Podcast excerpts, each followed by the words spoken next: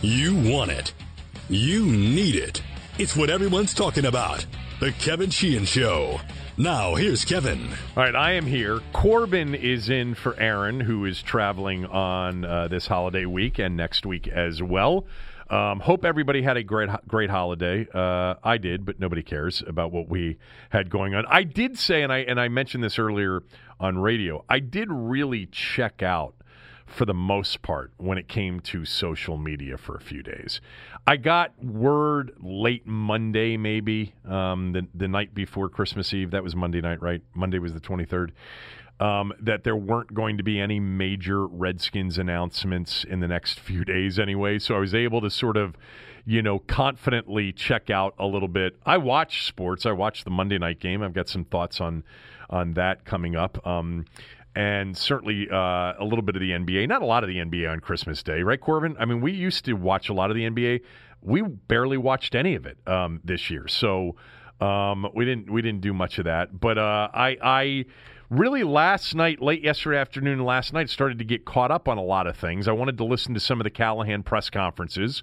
I had heard the news that Dwayne wasn't going to start um, this week, that he wasn't going to play, that he'd been ruled out. Um, tweeted something on that, which got a lot of response, which I will get to as well. Um, and then last night, people started sending me um, a couple of reports that were out there. Uh, a report from At the Sports Groove on Twitter.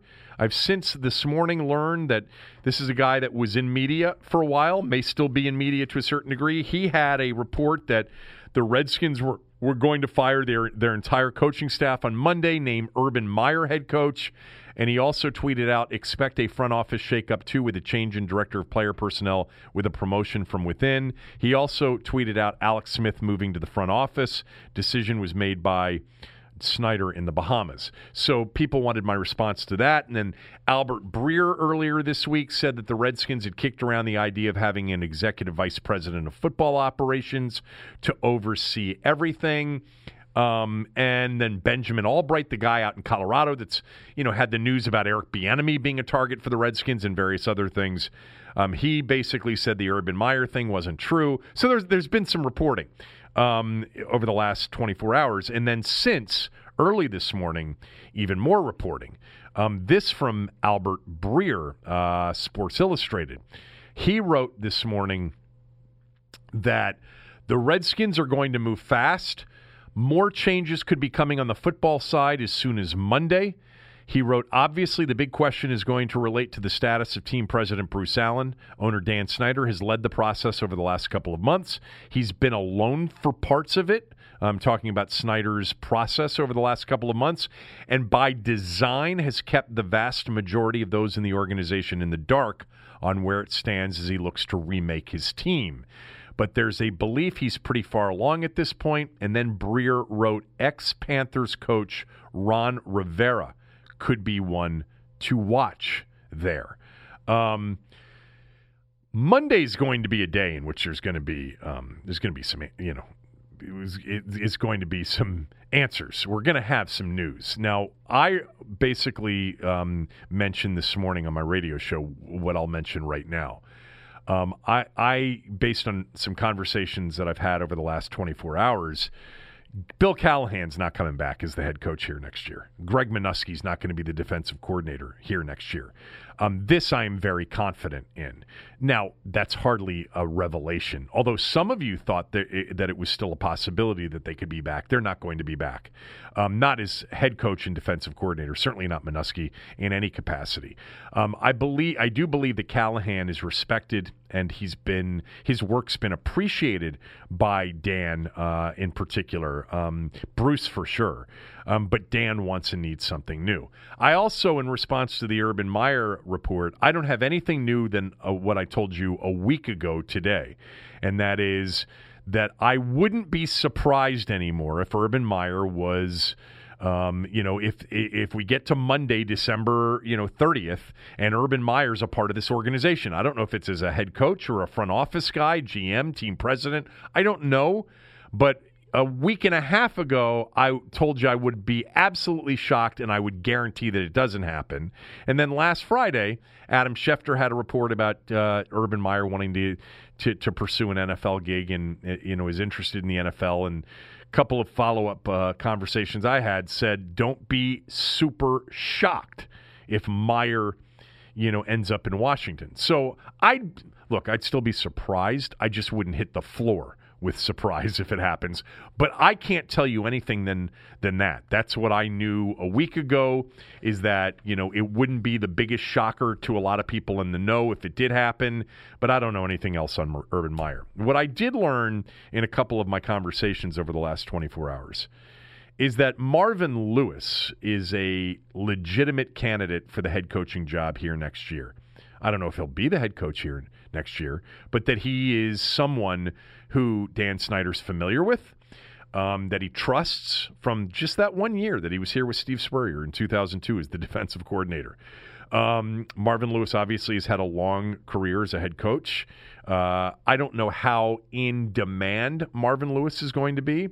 Um, I would also suggest to you that if Marvin Lewis, um, that Marvin Lewis has interest in the Washington job, uh, and that the Redskins have legitimate interest in Marvin Lewis, whether or not that's the direction they choose to go in. I'm just telling you that that is a name that now has popped up multiple times for me over the last twenty-four hours and is a candidate for the job here next year. Um, Marvin Lewis is an example of someone who would not resist Bruce Allen being in the building. So understand that about Marvin Lewis. Um, they're probably the Ron Rivera thing. Uh, my first gut instinct on Ron Rivera is Ron, Ron Rivera might not care that Bruce Allen is in the building anymore. So all of that would be concerning. I still believe Bruce Allen's going to go, but I'm sure I'm going to be proven wrong on that. Uh, we'll see on Monday. Um, I also do believe, based on some of the conversations that I've had with various people, that um, there will be uh, potentially an out-of-the-box kind of hire. An Alex Smith, maybe. Um, maybe somebody else. Maybe somebody else that would be certainly perceived as out of the box. Somebody who may not currently be, you know, employed in, in in an organization as a front office person or as a coach or anywhere else. Um, that's not going to shock me if there is some sort of an announcement next week of a hire that would be perceived as out of the box, and I think that's what Alex Smith would be. Somebody tweeted me um, uh, a, a little while ago, the only out-of-the-box move would be to fire Bruce Allen. That would be out of the box at this point. Yeah, I get it. I also said this morning, and already this is uh, not going to happen, um, that I wouldn't be surprised if Raheem Morris Um, was uh, mentioned with the Redskins um, in, in terms of their head coaching availability. And I and I said this morning, I don't know if that would be a Rooney Rule thing or whether it would be sincere interest. Raheem Morris is very respected around the league. He's done a very good job in Atlanta, where now it's been reported by Albert Breer and others that um, Thomas Dimitroff, Dan Quinn, Raheem Morris, they're all coming back to Atlanta. You know, the Falcons have played pretty well over the last month and a half. They've won five of seven games. They've played, like I think a lot of people felt they might play at the beginning of the year. Raheem Morris, I, most of you know him from here. Most of you remember him in brief um, in Tampa as the head coach. Um, he's older. He's respected. He's smart. He is a guy that players absolutely love. Um, but he is staying in Atlanta. Um, so anyway, um, that also tells me um, that Morris knew that he wasn't going to be seriously considered here in Washington uh, uh, if he's already uh, back on board as the defensive coordinator in Atlanta for next year. And maybe Raheem Morris is thinking to himself, you know what, if we live up to our potential next year in Atlanta, you know, with the way they're finishing, you probably look at the Falcons and say, you know, the Falcons could be a team next year to, to, to deal with that. Maybe this time next year, Raheem Morris has even better options and, and, and is more in demand potentially. So anyway, recapping, I based on conversations that I've had, Callahan's out. He's not going to be the head coach next year. Minuski's out. He's not coming back as the defensive coordinator. Again, none of that, you know, super revealing news. I think most people would have leaned in that, heavily in that direction anyway. Um, Marvin Lewis is a candidate for this job, uh, someone that interests Dan Snyder and someone who would be interested in working here for Dan Snyder. Um, and an out-of-the-box hire uh, is very much in play um, as it relates to the front office. Uh, so keep an eye on all of that. On the Urban Meyer front, again, I wouldn't be shocked anymore. Um, I wouldn't lean in that direction either, despite some of the reporting um, from last night. Uh, but anyway, uh, we're going to know. Monday, we're going to come in here, and at the very least, at the very least, I think we will know who was let go. We may not know who's going to be hired. In fact, usually you don't get that on the same day. Usually it takes a few days, sometimes even longer than that. You know, um, I do hope that on Monday we hear from the owner. I do hope on Monday we hear from Dan Snyder. I hope that if I so so here's what I would prefer. I would prefer a complete reboot, as I wanted a year ago. It would have been smart now in hindsight, right, to have rebooted everything a year ago, to have, you know, said goodbye to Bruce in the front office, except for a couple of people in the front office that you really thought had talent, you know, like a Kyle Smith. Um, the coaching staff, you got rid of them after week five, your head coach. It, should, it would have been smart to reboot the entire coaching staff la- last January. It, it would have been smart to take the Alex Smith cap hit in one year. It would have been smart to cut guys like Josh Norman um, and try to trade guys like Ryan Kerrigan, uh, Josh Norman even, and certainly Trent Williams. Um, even a guy like Jordan Reed early last year, you may have had a chance to get something back in return for Jordan Reed. Um, they didn't do it. Um, they're going to finish three and thirteen, maybe four and twelve, hopefully three and thirteen. And uh, they've got to start thinking about doing it now, a year after the fact. They could have saved themselves saved themselves a year in this process. We'll see if it happens on Monday. You know, if Bruce is back and they hire and it's just a whole coaching staff, Um, you know, change and maybe an elevation from Kyle Smith, you know, to a higher title. Um, that's not going to fly with most of you. It's not going to fly with me either. Um, their record is under Bruce Bruce uh, Allen's reign as team president, sixty-two, ninety-eight, and one, or whatever it is at this point. I'm losing track.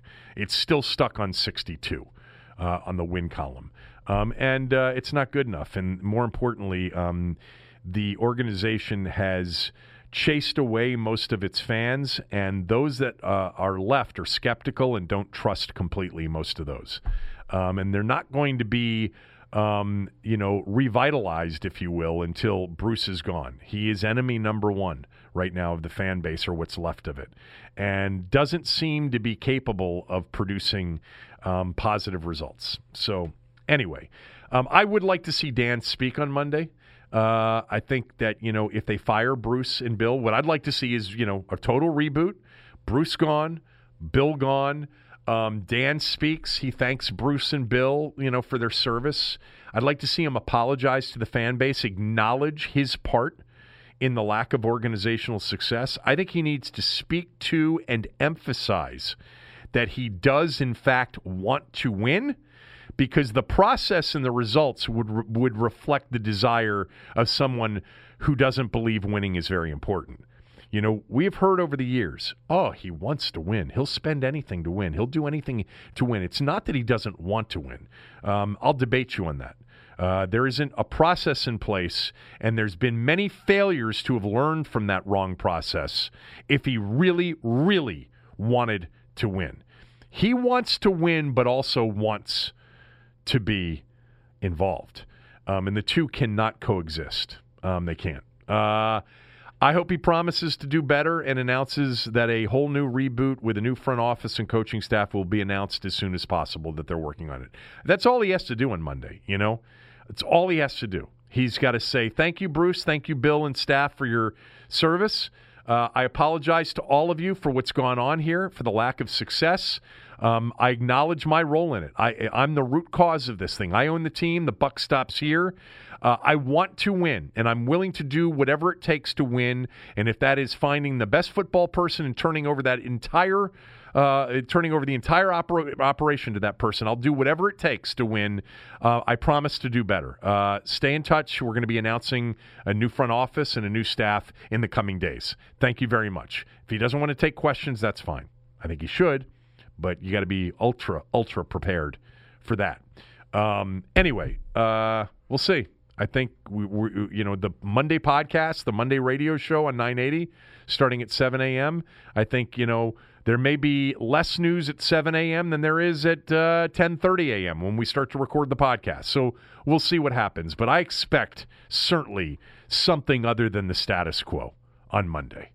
If it's the status quo, God help us all, um, because that would not would not be a good thing. All right, a uh, quick word about my bookie dot a g. If you're looking for a place to wager on all these bowl games, and there are lots of them, and then one final weekend of the N F L season, and then all of the playoffs throughout January leading up to the Super Bowl, my bookie dot a g is a place you can trust. They are reliable. They have quality lines. They have many ways for you to play. Straight bet, parlay, teaser, in-game action, all the futures action you want.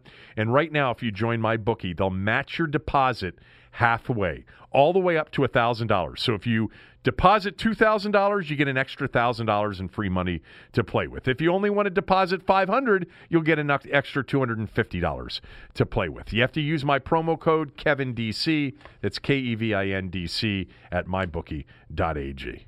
So on Monday, we got word that Dwayne Haskins was ruled out of Sunday's game against the Cowboys. Uh, as an aside, real quickly, Uh, we usually do Redskins win if, Redskins beat Cowboys if. I mean, come on. I mean, do we really have to do that this week? You know, for all of those weeks during the course of the season, I would say we got to stay in practice because, you know, eventually, hopefully one day it's going to mean something. The Redskins will beat the Cowboys if the Cowboys bail on the game because the Eagles are crushing the Giants simultaneously. Most of you understand what that means. The Cowboys have to win and the Giant and the Eagles have to lose for them to get to the postseason. And the games are going to be going on simultaneously. If you if the first score, one of the first scores you see from the Meadowlands, and the Cowboys see this, let's say at halftime, jump to halftime. It's halftime, and it's thirteen ten Cowboys over the Redskins. And the Eagles are up twenty-one to three. Well, they're going to think it's over. And then at that point, the Redskins might have a chance. Here's the one thing you know about the Redskins under Bill Callahan. They are going to try to win this game. You know, they, uh, they've got fifteen new D Bs off the scrap heap. Again, doing everything they can not to play Josh Norman this week. But they are going to do everything they can with the players on the field and the coaches on the sideline to try to win the damn game. Uh, and winning the, winning the game could be catastrophic, you know, in terms of where it drops them in draft order next year. You can say all you want, it's the Cowboys. I can't imagine rooting for the Cowboys against the Redskins. Try it out this week, okay? Try it out. Because it's the best thing, the best thing for the organization is to lose to the Cowboys on Sunday to lock up the number two pick and have a chance to draft Chase Young. To have a chance, if you don't want Chase Young, to trade that pick for a haul of additional picks. You know, they traded their second rounder to move up into the first round to draft Montez Sweat. They don't have a second round pick this year. How about, you know, the possibility of adding another first, a second, maybe an additional second, maybe a third or a fourth, whatever it would be. Come on. Beating the Cowboys on Sunday means nothing to next year or beyond. Nothing. And now that Dwayne Haskins isn't starting the game, I want him to lose even more. Uh, anyway, um, I don't know how they beat the Cowboys. Dak Prescott is hurt. You know, you, the Cowboys' motivation, it, it, you know, losing to the Eagles, you wonder whether or not they even want to go to the playoffs. You know, they they know that, that that there's big changes coming in that organization.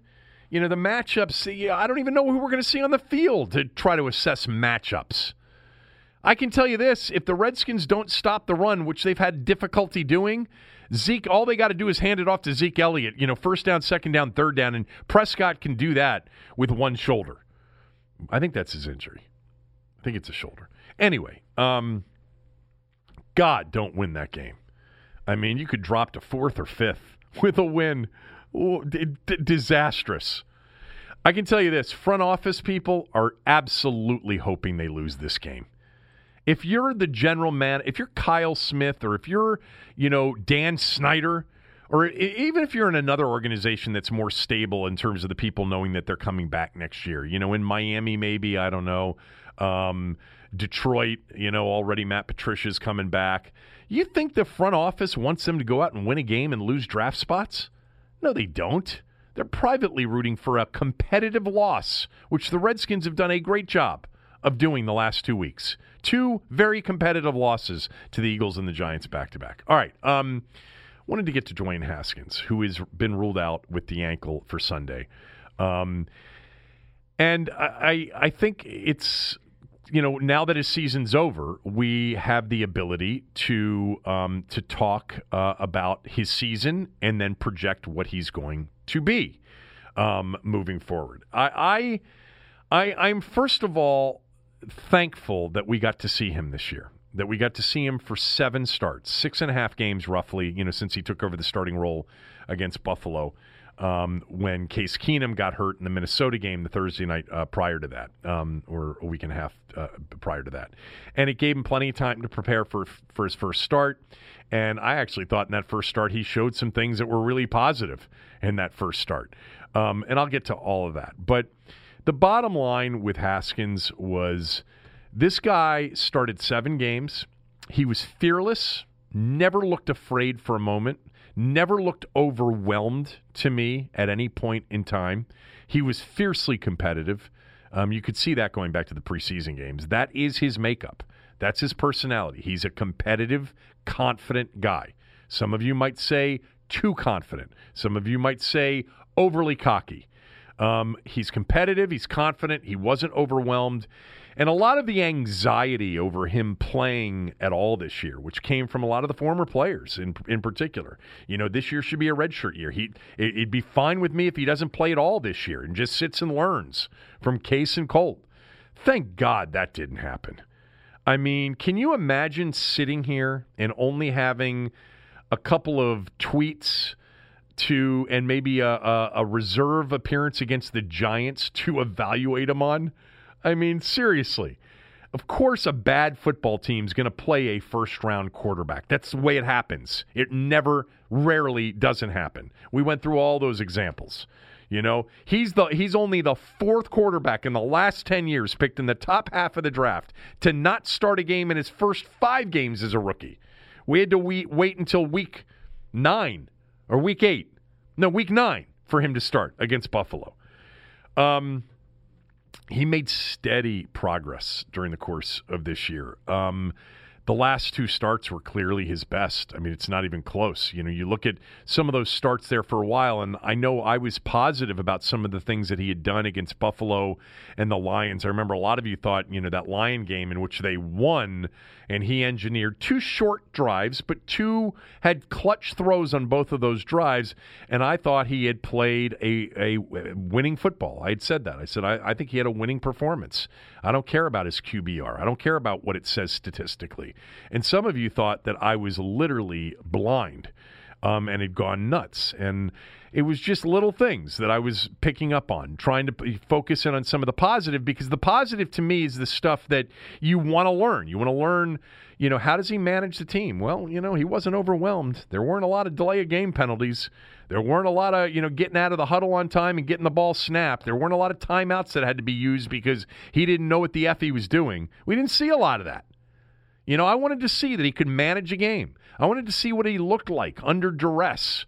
You know, I wanted to see what he looked like against, you know, a defense that changed and he didn't read correctly. How how is he going to compete? What kind of urgency is he going to have? Is he going to is he going to look down? Is he going to look down at the rush when he's under siege? I never did that. His eyes are always down the field. Those are the, you know, those are the things you you can see, and whether it's the, the coaching staff that's going to coach him next year, or whether it's, you know, decent talent or not good enough talent around him, who cares? A lot of those things you can measure, you can get a sense of.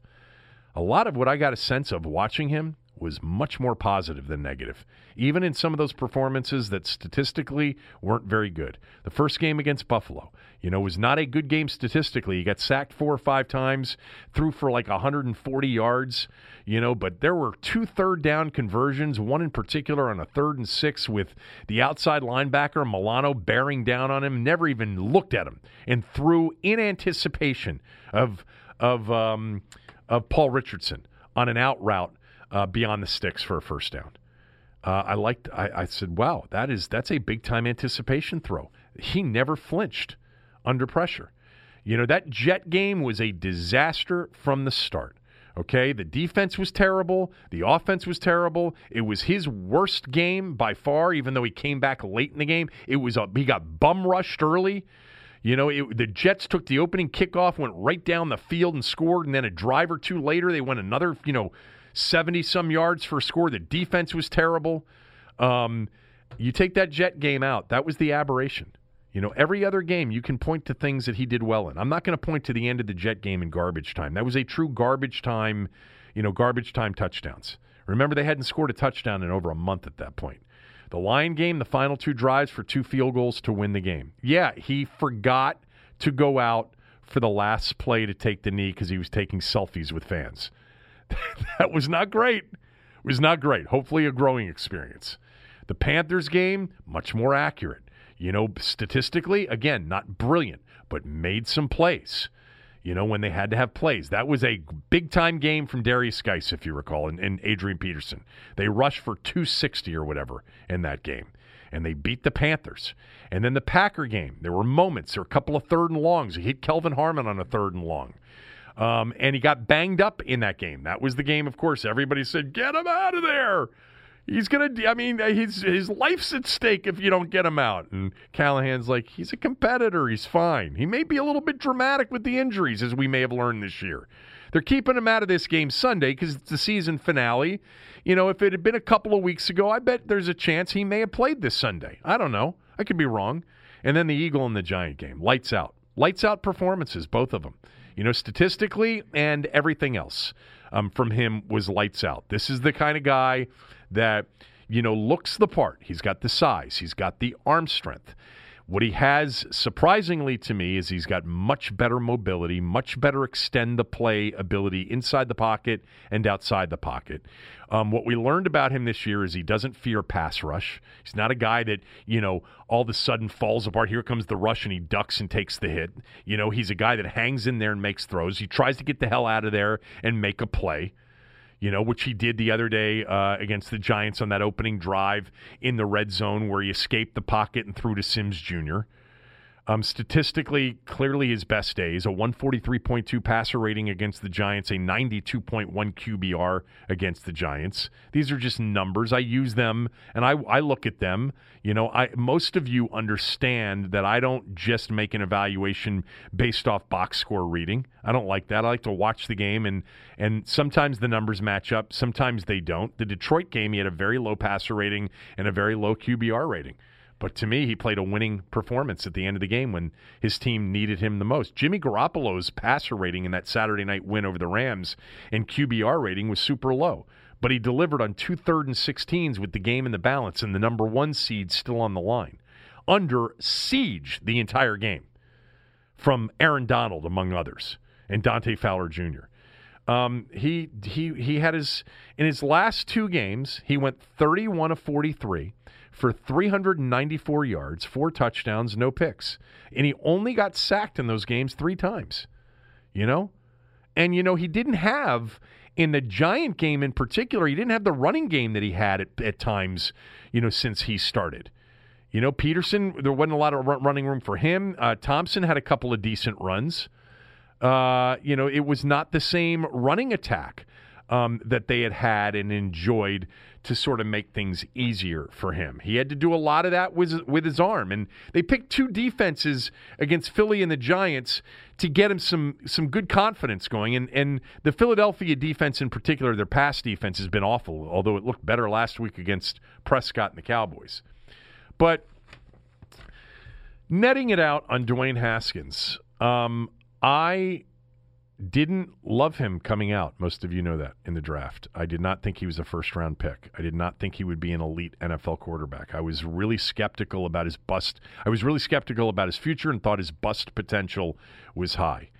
Um, draft, you know, opinions are draft opinions. The experts get it wrong sixty to seventy percent of the time.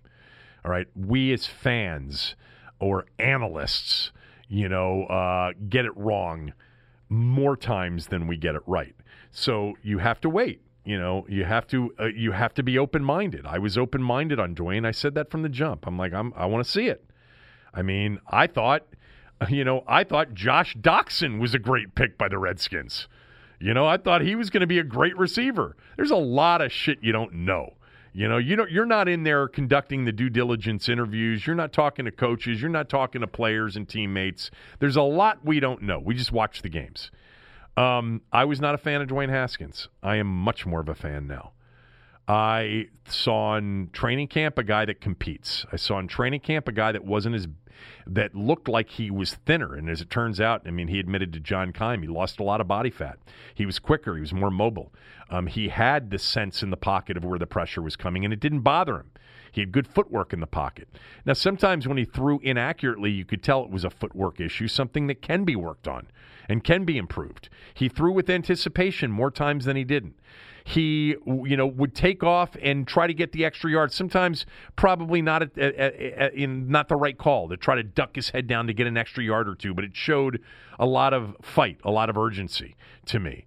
Um, to me, what I've learned about Dwayne Haskins after seven starts is that his bust potential is near zero for me. That's my belief. I just don't see him being a complete and utter bust. And there are lots of them in the draft at that position. I don't see Haskins being a bust. I also see Haskins, um, I but at, well, let me just say, at the same time, I don't think I'm convinced about him becoming an elite quarterback. I am more encouraged about that being a possibility than I was before, but I'm not convinced that he's going to be elite. I'm not even convinced that he's going to be one of those guys in the ten to fifteen range, a guy that you would call, you know, franchise guy. You know, a guy that's, you know, good enough, you put a good team around him to win with. I'm not even totally convinced on that yet, although I would lean that he's at least that. He's definitely a starter in the N F L for years to come. At what level? We'll, we'll have to find out. I don't see him as a bust after seven starts. Could be completely wrong. Could see a guy that, you know, had two great games and it goes to his head and he's not very mature and, you know, he's it could fall apart in terms of his preparation. This is a big year, big off season for him. He's got to learn how to work. He's got to learn how to prepare. He's got to he's got to work on the. But you know what we heard here towards the end of the year? Some of the things that I heard early in the year, that he is coachable, that he is a good teammate. And I think some of the quotes that came out last week in that Keim column from Chris Thompson and additional comments from guys like Chris Thompson, that they've been blown away by how much he's developed and how much he's learned and how much he's progressed. That's a sign of a guy that's coachable. You know, he's going to have a new staff, maybe not a new offensive coordinator, though. Maybe Kevin O'Connell stays on as the offensive coordinator with Marvin Lewis, or if Albert Breer's right with, um, with Ron Rivera. Because both of those guys are defensive guys. Maybe Kevin O'Connell stays on, and he's got some consistency uh, on the offensive side of the ball. I thought O'Connell called some good games uh, down the stretch with Dwayne. I thought he did. Uh, I'm, I'm encouraged. I'm optimistic about Dwayne Haskins. Um, it was never going to be a situation with the owner where another quarterback was going to be a possibility in twenty twenty, you know, in twenty twenty and beyond. But with us, you know, in our conversations about the team, it was always possible that he was going to look terrible and that we were all going to say, we got to consider Tua. We got to consider Burrow if he's there. We got to consider, you know, uh, Jake Fromm or anybody, you know, Justin Herbert or anybody else in the draft. Well, quarterback's not going to be on the list for the Redskins in the twenty twenty draft. Just will not happen. Um, I also believe that that's one of the reasons that they will go defensive head coach and leave O'Connell in place. I think that that's becoming a better possibility because the defensive head coach um, is more likely than not going to go uh, along with Haskins. And Haskins has shown enough to go along with. He has. Um, hope everything, you know, he gets, you know, it's somebody uh, brought up on the phone lines this morning on the radio show that, you know, they don't like his smugness during these press conferences. They consider him to be smug. And I know that some of these press conferences, I mean, everybody's got their own perspective on this thing, and it's based on everybody's own life experience.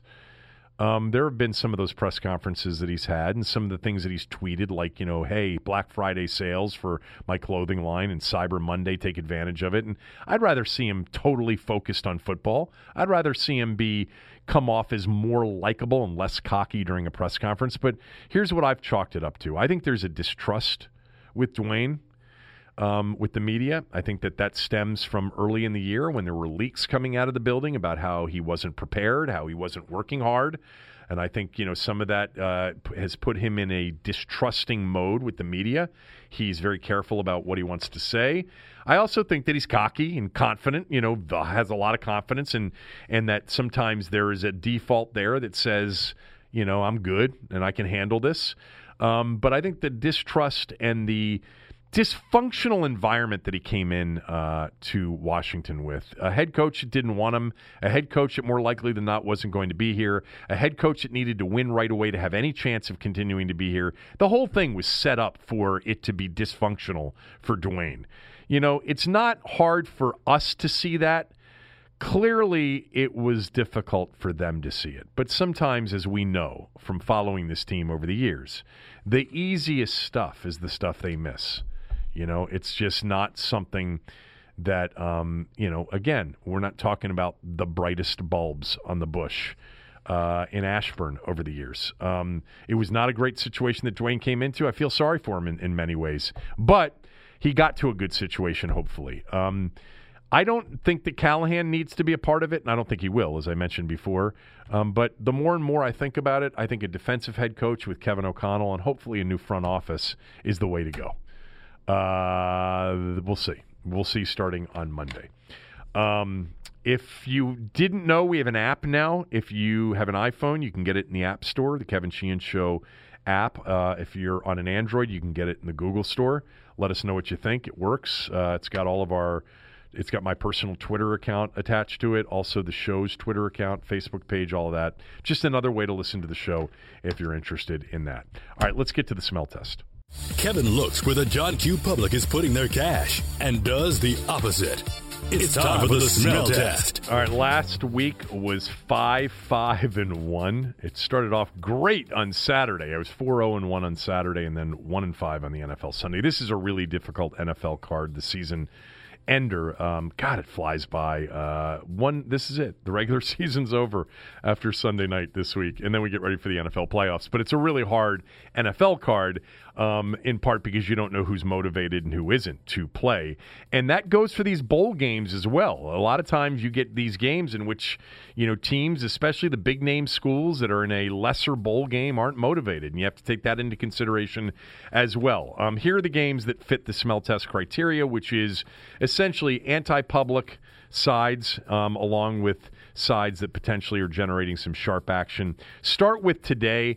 Um, Southern Cal, who's bringing back Helton um, as uh, as the head coach. And I don't know if, if anybody saw this or not. U S C, all right, this is Southern California football, ended up with the lowest rated class, recruiting class, in the Pac twelve last week on signing day. That's unbelievable. Clay Helton for S C fans is basically what Bruce Allen is for Redskin fans. They don't want him back, and yet he's coming back. I actually think he did a pretty good job this year with S C. You know, they were down to their third quarterback in week two.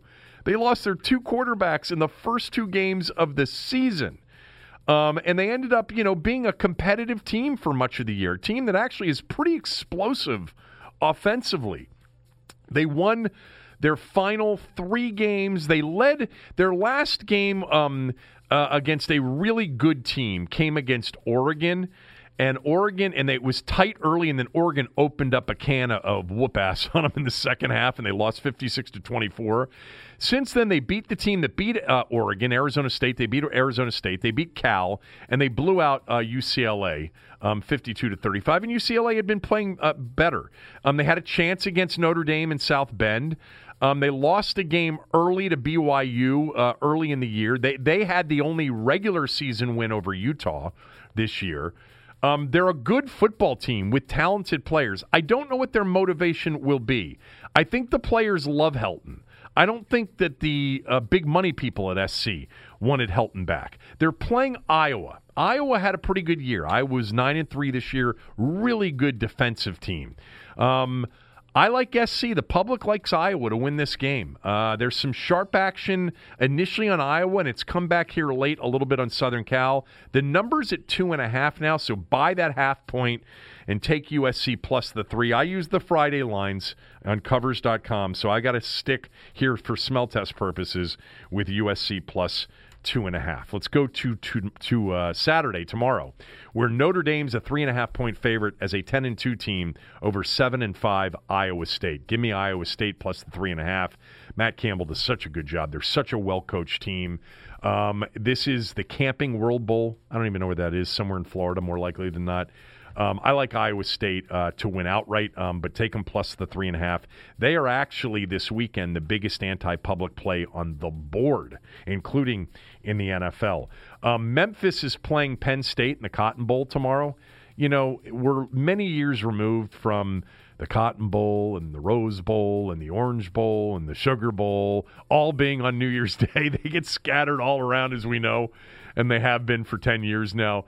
Um, the Cotton Bowl tomorrow kicks off a big day of bowls, which concludes with the two semifinal games in the Peach Bowl and in the Fiesta Bowl. Um, so Penn State's laying seven to Memphis. Um, the public loves Penn State against Memphis. Memphis is going to be motivated. Watch. Um, Penn State has struggled at times offensively. They're a pretty good defensive team. They're laying seven. Public thinks it's short. I'll take Memphis plus the seven in the Cotton Bowl. And then I like Ohio State. The public is on Clemson, not overwhelmingly on Clemson. But, man, if you listen to a lot of the experts talk about it, they, they think Clemson's gotten a bad rap as an underrated team, playing in the A C C, not good, and they're really building up the fact that Clemson is just as good and maybe better than last year's national championship team. Well, to me, it's like all the talk is Clemson. I'll take Ohio State with points, plus two. These two teams played a few years ago in a semifinal that Clemson blew Ohio State out, and I gave it out pretty much as my lock of the year, Clemson over Ohio State. I'll never I, there are certain games I remember, especially end of year, where I feel so confident. And a few years ago, I felt really confident that Clemson was just flat out better than Ohio State, and they were. I don't feel that way about this Ohio State uh Clemson game. Now, Justin Fields has to be healthy. You know, if somehow Justin Fields got str- scratched from the game, clearly the line will change and this game gets taken off the board. But right now, I like Ohio State plus the two uh, in that second semifinal game, the game tomorrow night at eight o'clock. Um, all right, let's go to the N F L uh, board, where it's a tough, it's a tough, you know, board the final week. I typically look for teams that have nothing to play for against teams that have something to play for, and play the team that has nothing to play for, especially if they're getting a short number, like the Giants are against the Eagles. The Giants are getting four against the Eagles. The public likes Philadelphia because all they got to do is win the game. It would be four in a row. They would finish nine and seven. They would be N F C East champs. Give me the Giants, who have also been playing well, plus the four tomorrow uh, against the Eagles. Um, in a game that means nothing to, to either team, but to me, Cleveland has checked out. Cincinnati actually tried to win that game last week. They scored twenty-three points in the final six and a half minutes to force overtime. They eventually lost to the Dolphins, but they have the number one pick locked, etched in stone. Andy Dalton's going to go out there and he's going to try to play hard. He's going to try to win a game. Uh, they're getting two and a half at home against Cleveland. I like the Bengals. I'm sorry, it's three. All right, on covers right now, it's three. Take the Bengals plus the three against the Browns. And then the team that I probably had in the smell test more than any other this year in the N F L, the Denver Broncos, against the Raiders, who still have an outside shot to make the postseason. And the Raiders are underdogs at Denver. Denver's laying three in this game. I'll take Denver laying the three. Denver's a good team right now, man. I... I picked them at the beginning of the year, if you recall, to be my surprise team in the A F C, to win, to get to the A F C championship game, to win a lot of games and be a playoff team. You know, I go back through their season because defensively they were the real deal this year. They were the real deal start to finish defensively. It's a really good football team defensively all year long. Early in the year, they had multiple games that they should have won and without bad officiating would have won. The game they lost by two on a walk-off field goal to the Bears in week two, and in week four to the Jags, they lost a game on a walk-off field goal as well. Both of those games, they had long drives. uh, that scored touchdowns for the go-ahead lead with under two minutes to go, and then on terrible calls gave up field goal position and lost games. You turn those two games around. You turn those two games around, and Denver would be eight and seven and very much in the playoff race going into this final season rather than six and nine. Um, they had other games that they had chances in. They blew a game against the Colts. That was the game where Flacco ripped the coaching staff for being super conservative at the end. They had that game won. Um, they had a game against uh, the Packers in week three at Lambeau that they were definitely in that game. Um, great defense. They probably have their quarterback of the future in Drew Lock. Um, I think they finish off the season with a blowout win of the Raiders, laying the three. That would also, on a futures bet that I made early in the year, on Denver over seven wins on the season. It really looked like I was dead in the water on that play um, when they fell to, I think they were four and eight. Um, uh, four and eight they were, or three and eight. They were three and eight at one point, and they've won three out of out of their last four games to get to six and nine, and a chance for me to push that wager, which I would gladly, gladly uh, take. All right, so there you go. The smell test for the weekend. Southern Cal today uh, by the half point. It's two and a half. Uh, get it to three. Um, then tomorrow, Iowa State plus three and a half. Memphis plus seven. Ohio State plus two. And then on Sunday, Bengals plus three, uh, the Giants plus four, and Denver minus three. Um, there were a couple of other games that I, I I don't have a feeling one way or the other in the game of the day, which is the Sunday night finale for the N F C West title between San Francisco and Seattle. I really don't have a feel for that game. San Francisco's favored by three in part because Seattle's really banged up. You know, they signed um, Marshawn Lynch this week because they've, they've lost Rashad Penny. They've lost Chris Carson. They've lost C J Procise. They've lost all their running backs. Um, if you told me I had to wager on that game, I'd really resist, but I'd probably play the Niners. Um, I kind of think the Niners are a better team, but um, – you know, that's at Seattle. It's tough to go in there with the division on the line, with seeding on the line, and beat the Seahawks. Uh, the 49ers are favored by three. Um, Tennessee's got an interesting game to get into the postseason on the road against the, the Texans. They're laying three and a half. I would lean Tennessee a little bit in that game. Um, the, the, the Titans are a good team. I think they're a good team. They lost that game two weeks ago to Houston, which really derailed their, their situation, and they lost last week to New Orleans in a shootout. Houston's got nothing to play for. They're locked into the four seed. Deshaun Watson was on one ankle at the end of that game last week against Tampa. Why would Houston play their starters very long in that game?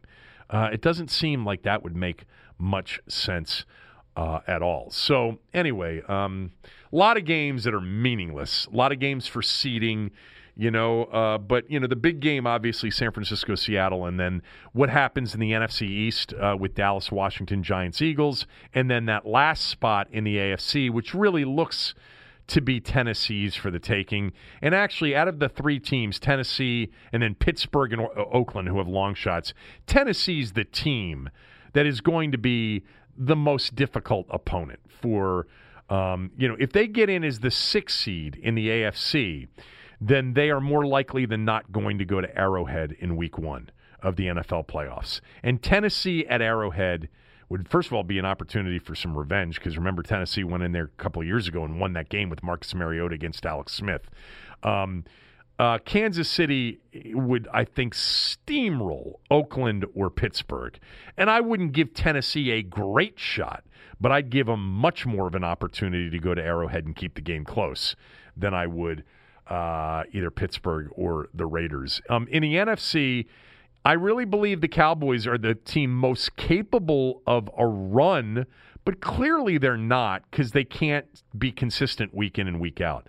The Eagles have the experience.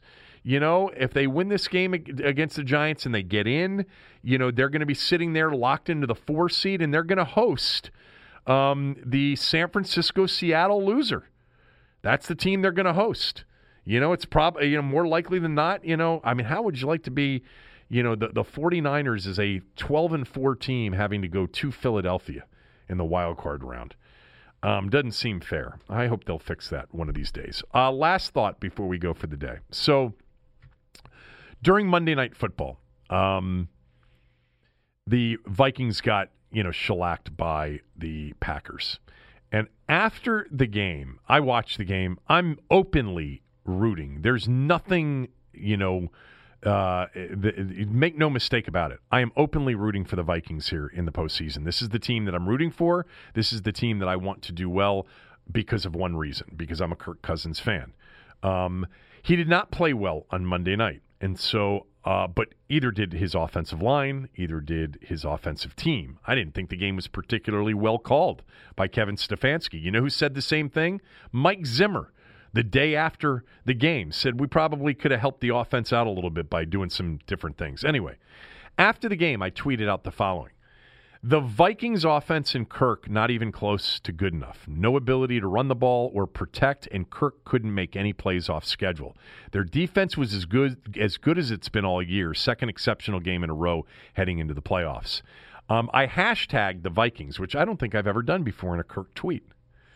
And it prompted responses that were really interesting to me. First of all, I knew by also throwing the rest of the offense into the Um, into the explanation of why they lost, that that would get all the Redskin people, all the anti-Kirk people, all riled up, which at this point I hope you know I I, I enjoy thoroughly. Um, because to put it on the the inability to run the ball or protect, in addition to Kirk not playing very well, was essentially taking Kirk off the hook, which drives most of you nuts. Um, but that's also the truth of Monday night. Kirk couldn't make any plays off schedule. He couldn't elevate his team. He didn't elevate his team. He has done it in the past. He's done it a lot this year. They were down twenty-three to nothing to Denver. He brought him back single-handedly without any run game. Um, and they won that game against, by the way, a better defense than the one they, they played Monday night. Anyway, I bring this up because typical of most of you people who love that, um, love to just rip me for being a Kirk fan, you came after me big time with, oh, you can't even, you can't even put it solely on him when it was clearly him. But what was really interesting about my tweet is I hashtagged Vikings, which brought Vikings fans into the conversation. And they thought my tweet was too critical of Kirk Cousins. Many of them did. So the people that know me, you guys who know me, know that I love Kirk Cousins and that I make excuses for him all the time. Okay? I still believe in him. I still believe that they have a chance to win with him. Um, but you figure, you thought that I was taking him off the hook, but Vikings fans thought that I had put the hook squarely on him and nobody else. And so I was getting these reactions, and I was like, this is interesting. That, that guy must be either a Cousins fan or a Vikings fan. But then I would click on it, and I'd find out these are Vikings fans. And several of them tweeted me very different things. Like, they responded in a way that I didn't really even anticipate. I was just anticipating opening up that tweet and seeing all of the responses being, dude, get over it. Uh, the guy stinks. He's oh and nine on Monday Night Football. He chokes against any team with a winning record. He was terrible. He does what he always does. And instead, I got from Viking fans, it's always him. Did you see their lack of a running game? Did you see the protection? They couldn't protect him. Vikings fans were coming to his defense. Hard to be good on your back, but whatever, dude. They refuse to call a bootleg the play he does so well. Thielen can't catch anything. Dalvin Cook stays hurt. O-line's a turnstile, but let's just keep slamming Kirk. So Vikings fans came after me for thinking that I was one of these Kirk naysayers, anti-Kirkers.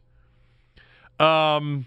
Just pretty funny that that was the reaction. It's funny because the Minnesota people who follow their team on a week in and week basis, which, by the way, I've been doing this year, especially when the Redskins season got to like going three oh and four, I was looking for something else to grasp onto, to grab onto. And the Minnesota fans and the coaching staff, they actually have a lot of respect for what Kirk's done for them this year. They think he's had a terrific year. Now, do they have some issues with him not winning the big game and not quarterbacking them in a big spot to a win? Yes. And do they think he may get a little tentative in some pressure spots? Yes. But they also recognize what a lot of people recognized last year, which is they had a turnstile for an offensive line, that they had um, a p- major dysfunction in their play calling uh, situation, which is why they ended up uh, firing DeFilippo and, and elevating Stefanski. And it's been a better mix this year. But without Dalvin Cook and without Alexander Mattison, and they were on their third-string running back, um, they were in a bit of trouble. They couldn't run the ball the other night, which was a big problem, and they were not running a lot of bootleg, Um, which has been helpful to him. He's one of the best play-action bootleg quarterbacks in the N F L, and it was an odd game plan all, all the all, all the way around. Packers deserved it. They totally snuffed out the run. You know, the Vikings rushed, you know, essentially it, it, at the end, Abdullah had a couple of big runs, which increased the average to like three point five yards. But for much of the game, they were at two point four yards per carry. They couldn't run the football. He got sacked five times, could have been sacked seven or eight times. But again, I say as I as I have many times about Kirk, he's not the guy more times than not, even though he's done it before, that you're going to say, hey, you don't have a running game tonight. You can't run a play action tonight. You can't run bootlegs. You're going to be a drop-back quarterback. That's going to have to move our football team, make it ha- happen. More times than not, that's not him. It hasn't been him. I was encouraged by Minnesota, Minnesota's defense, and some of the Minnesota fans said, dude, what were you watching defensively? They gave up all these yards on the ground. Well, they turned Green Bay over three times in the first half. They had seven turnovers a week ago against the Chargers. They have been a sieve defensively in their secondary for a lot of this year. And the secondary's actually stepped up and I think played a little bit better. But anyway, uh, they're in the playoffs. Uh, they're going to play a road playoff game either at New Orleans or at Seattle. I'm pretty sure that's how, how it will go in the wild card round. And they'll be a significant underdog in either one of those two games. Um, but uh, I still think that he's a good quarterback. I don't think he's elite. Um, never, never have said that, but I think he's somewhere in that, you know, eight to fourteen range, which if you put things around him, you can win with eventually. We'll see if it happens. It may not. Uh, anyway, uh, that's it for the day. Have a great weekend. Back on Monday. I would expect a lot of news on Monday uh, for the show and a lot to sort of uh, review and evaluate. And Um, I would be surprised if the hirings are announced on Monday, but I think, you know, certainly some firings um, are coming on Monday. Anyway, have a great weekend. Uh, and if I miss some of you on Monday, Happy New Year, because I'm going to take Tuesday, Wednesday, and Thursday off next week as well, unless there's a lot of Redskin news, and then I'll be in here as well. All right, uh, enjoy the day.